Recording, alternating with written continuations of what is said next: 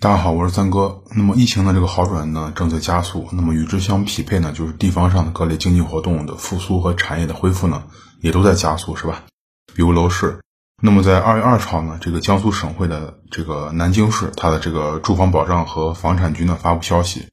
它明确要求呢，在二月二十号到三月底，那么南京市内的这个商品房销售呢逐步开放。那么对人口密集的一些区域，比如说秦淮呀、建业呀、鼓楼啊这些主城区呢，实行疫情优先。逐步开放措施，因为这些地方主城区嘛，它老城区人比较多。那么，如果在人口比较稀疏的，比如说什么这个丽水啊、六合呀，是吧？栖霞这些等区域，它就要在安全可控的一个情况下呢，去全力推进售楼处的一个开放销售，因为这些地方人口相对密度较小。那么同一天呢，在辽宁的这个省会沈阳市呢，它的房产局呢也发布了一个关于进一步推进售楼处及房产中介开放的一个通知。这个通知里面非常明确，就说他说从即日起呢。就是不再对全沈阳市的这个售楼部和中介开放进行一个审批和预案，就是已经不管了。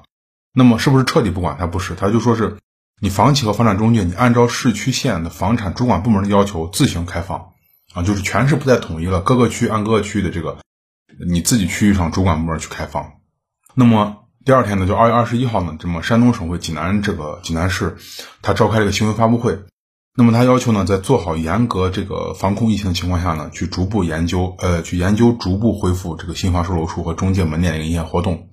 也就是说，各地的这个要求楼市恢复的速度呢，比预想的要快。那么像类似于济南、沈阳、南京这样利好楼市的这个这种政策或者叫操作呢，它完全就是为了让房企呢尽快的打开这个正常的销售渠道。因为大家知道，这个网上售房呀，真的这个东西只能，哎，怎么说呢？解决一点点问题，这个你要指望网上售房去把房地产这个房子卖掉，是吧？真正去化掉不可能的。所以说，还是要打开正常的销售渠道，那么达到快速去库存的一个目的。那么也就是说，在地方上利好楼市这个政策去层出不穷的时候呢，那么对楼市全面影响最大的这个 LPR 降息呢，也是如约而至，就是同时到来了。那么我在上篇文章预测到了，那就二十二月二十号的五年期 LPR，五年期以上 LPR，也就是咱们的房贷利率会出现下降。那么果不其然，在二月二十号啊的上午，央行发布公布了一个最新的 LPR 报价，因为它是每个月二十号嘛。那么一年期 LPR 最新报价呢，是不是百分之四点零五？那么五年期以上的 LPR 报价是四点七五。也就是说呢，和上一次报价相比呢，一年期 LPR 报价呢降低了十个基点，也就是降低了零点一。而五年期上 LPR 报价呢，也就是房贷利率呢，只降低了五个基点，也就是零点零五。那就是，为什么要区别对待呢？那简单来说，就是这金融政策呢，把疫情后的实体经济恢复和楼市恢复呢进行了一个区别对待，是吧？那么一年期的 LPR 降低了零点一，那么主要呢就是为了降低实体经济的一个利率，那么就是为了让这种大量的这个中小企业在融资的过程中呢，你最起码减少资金的成本压力，是吧？更好的去度过疫情后的一个难关。那么而且你降低利率的话呢，也有助于银行去发放更多的这个贷款给这些企业，是吧？那么。五年期上的 LPR 呢，它是降低了零点零五，就五个基点。那么这个动作呢，非常明显的就是告诉楼市或者告诉整个经济社会一个一个一个态度，就是说，金融政策没有把楼市排除在外，或者说没有忘记楼市，楼市一样会得到一定的程度的照顾，但是力度非常有限。比如说你想要刺激的话，那肯定是没门的。那么就像我在之前一月三十一号那篇文章写的，就是疫情对楼市影响，我想说这三点那个文章里面所讲到的，就是说。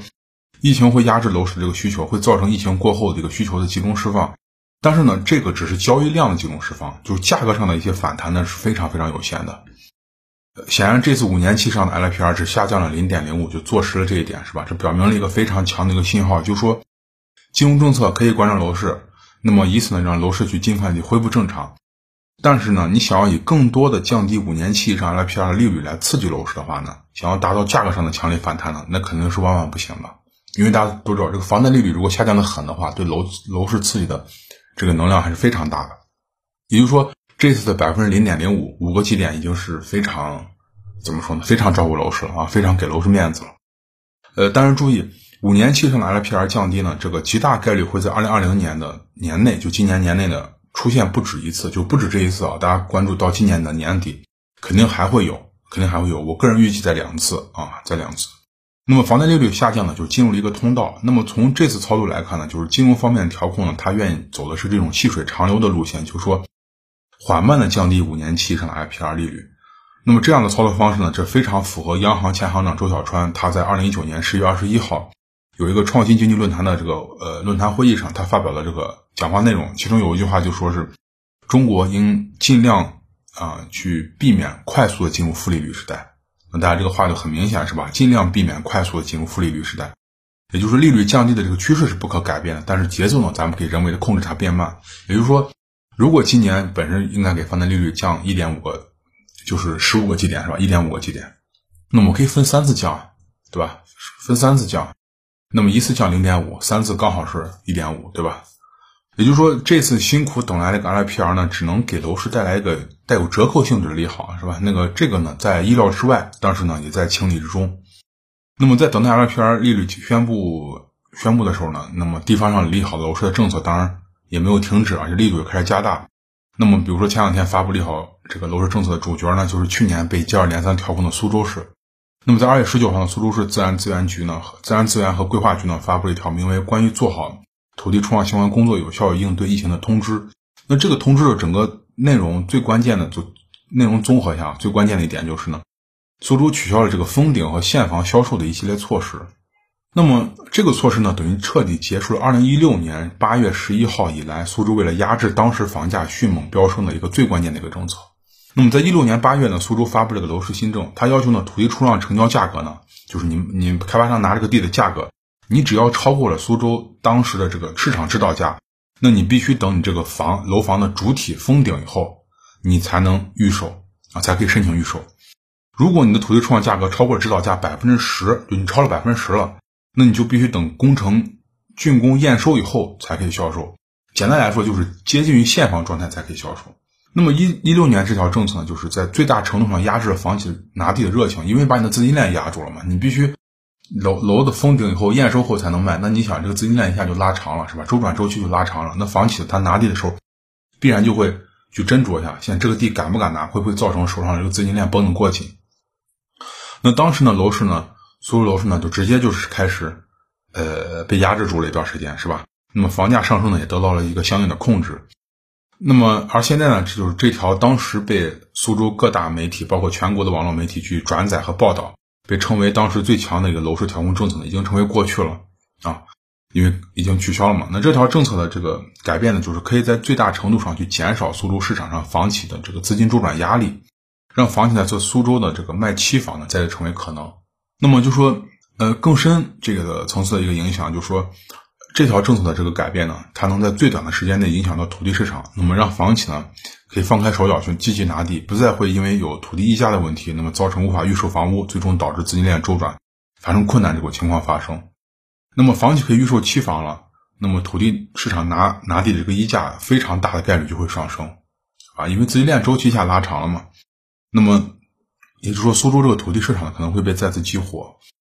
那么就是说，从取消了这个坚持四十二个月的这个楼市调控政策来看呢，就是地方上对土地市场的关注是非常非常有关注度的啊，非常有关注度的。那么大家记住，就是土地市场上的任何政策和动作呢，最终都会间接的或直接的反映到楼市上，甚至具体的房价上。呃，当然了，苏州它不会是最后一个放松的城市，那么更多的城市利好政策正在酝酿和发酵中。那么接下来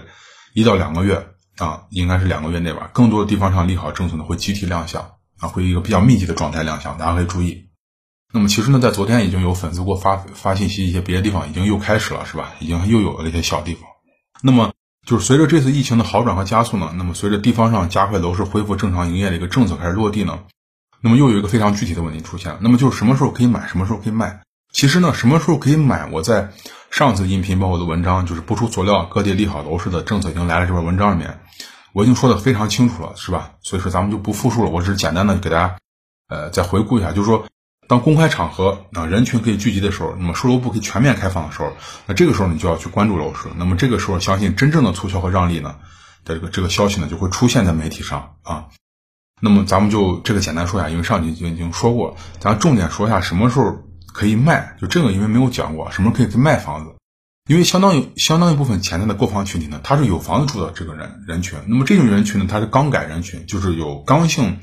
呃，改善性住房需求的啊，他我必须要改善这个住房，比如说家里面生小孩了，或者又生一个小孩多了，或者老人过来住了，或者等等等等吧，反正我必须去改善我这个房子，那么这个人群也占的非常多啊，刚改人群，那么刚改人群呢，他面临最多一个问题就是置换，因为他有房子，但是他这个地方房价可能也比较高，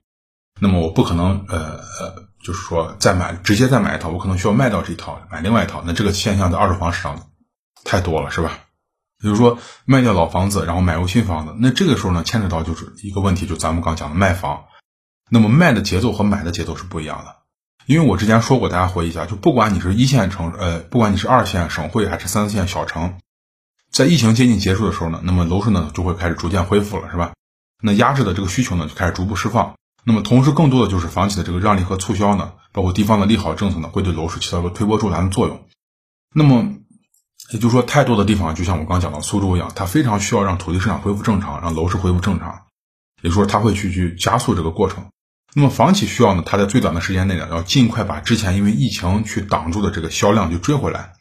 所以在这个时候呢，以地方利好楼市的政策为基础，外加房企的这个促销让利，新房呢会普遍出现一个降价的现象。呃，当然区别只在于各地区的力度大小不同，是吧？力度大小不同。那这样大面积的这个促销活动呢，或者说让利的活动，是吧？它会马上影响到二手二手房市场。也就是说，我之前说的这个赛道之争，也就是说新房和二手房全部挤在一起往出跑。那么谁的价格低，谁就跑得快。那这个时候你就要注意了，如果你有置换的需求，就是如果你要先卖掉自己的房子的话，那这个时候你一定要等，一定要等。比如说你要等这一波新房促销让利过去，你不要和新房的这个促销去抢赛道，大家明白吧？因为就是等整个市场的交易量开始逐渐回升啊，一开始新房促销把大家的这个购房热情激活，然后大家开始慢慢的买家开始进场，卖家开始促销，那么慢慢的市场是不是就变热，开始恢复正常？那么，直到恢复正常的水平以后，这个时候你再把你的二手房挂牌出售，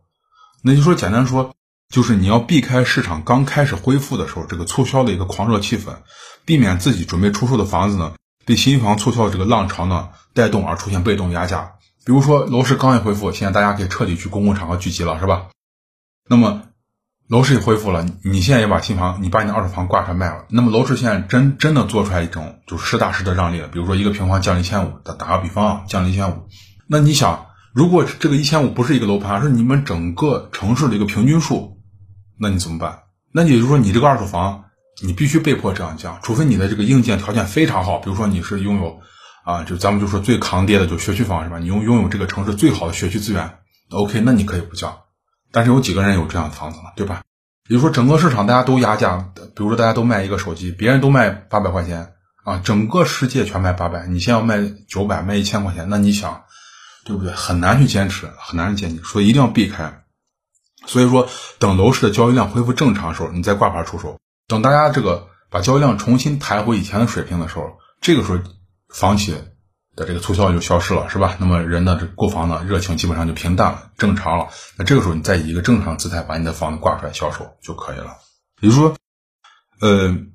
咱们刚说的房企让利，就说和地方利好楼市政策出台数量越来越多，那么频率越来越快相比呢，就是房企的让利促销现在显得很缺少诚意。那么包括上次我说的恒大七五折活动已经说明了，目前的这个促销和折扣呢，只是这个噱头大于实质的一些无聊性的、非常无聊的营销活动，是吧？有点像耍猴，所以我建议大家就是继续等。那么房企真正出血的时候还没有到来，但是已经不远了。不过这个时候注意啊，未来的这个房企的让利程度会和地方的利好楼市的政策呢形成一度的一定程度的反比。这个话怎么说呢？就是说有些地方利好楼市的这个政策力度可能非常大啊，非常大。那这个地方的房企的自身的让利和促销呢，可能就会相对把力度减轻，大家明白吧？就是如果有外力帮助我的话，那我自己可能就不用出那么多力了。而有些地方利好楼市的政策力度可能非常有限啊，非常有限，只给你一点利好政策，那对不起，那这个地方的房企呢，就必须靠自己去出血，去大力度的去让利，才能去完成去库存，才能追回这被耽误了两个月的销量，就这样子。那简单来说，就说。地方利好楼市的政策给力了，房企自己都少出点力。地方利好楼的这个政策属于挠痒痒的这种级别，那房企就就得自己准备有出血的一个觉悟，是吧？都准备好出血。其实楼市的整体大家知道要像一个天平一样，那么房企呢站在天平的左边，呃，这个购房区呢站在天平的右边。那现在的状态是什么呢？是左边低，右边高，房企落入低谷了啊，落落落入谷底了。那么整个的交易市场呢也几乎接近冰点，是吧？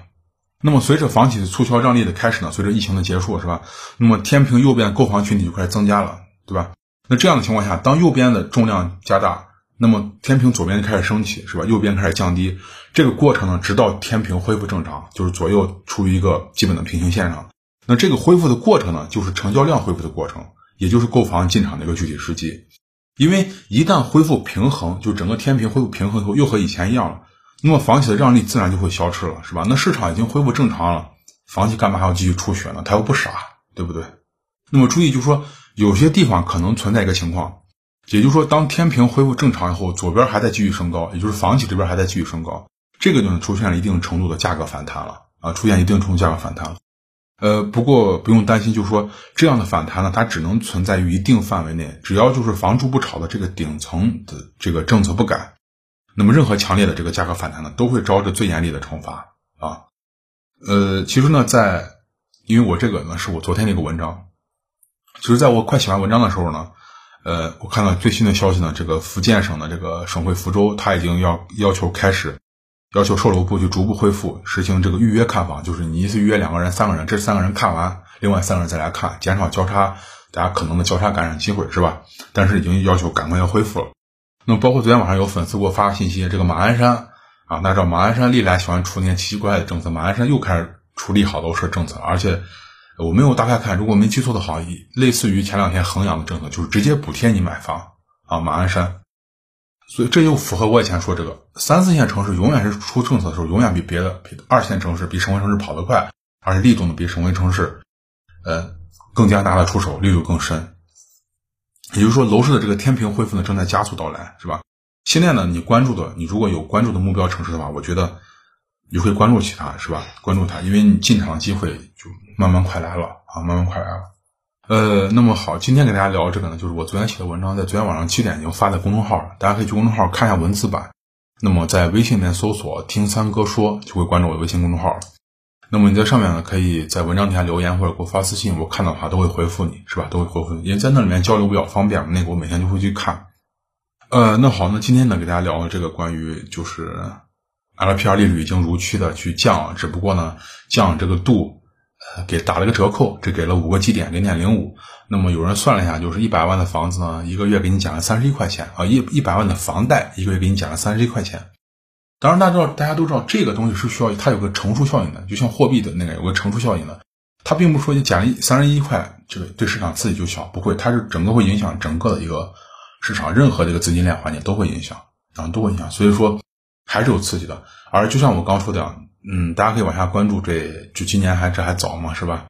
应该还会有两次的这个 LPR 的降低啊，我指的是五年期上 LPR，应该还有两次房贷利率降低，这大家后期可以关注一下。呃，那好，那今天呢就先跟大家聊到这儿，咱们下期再见，谢谢大家。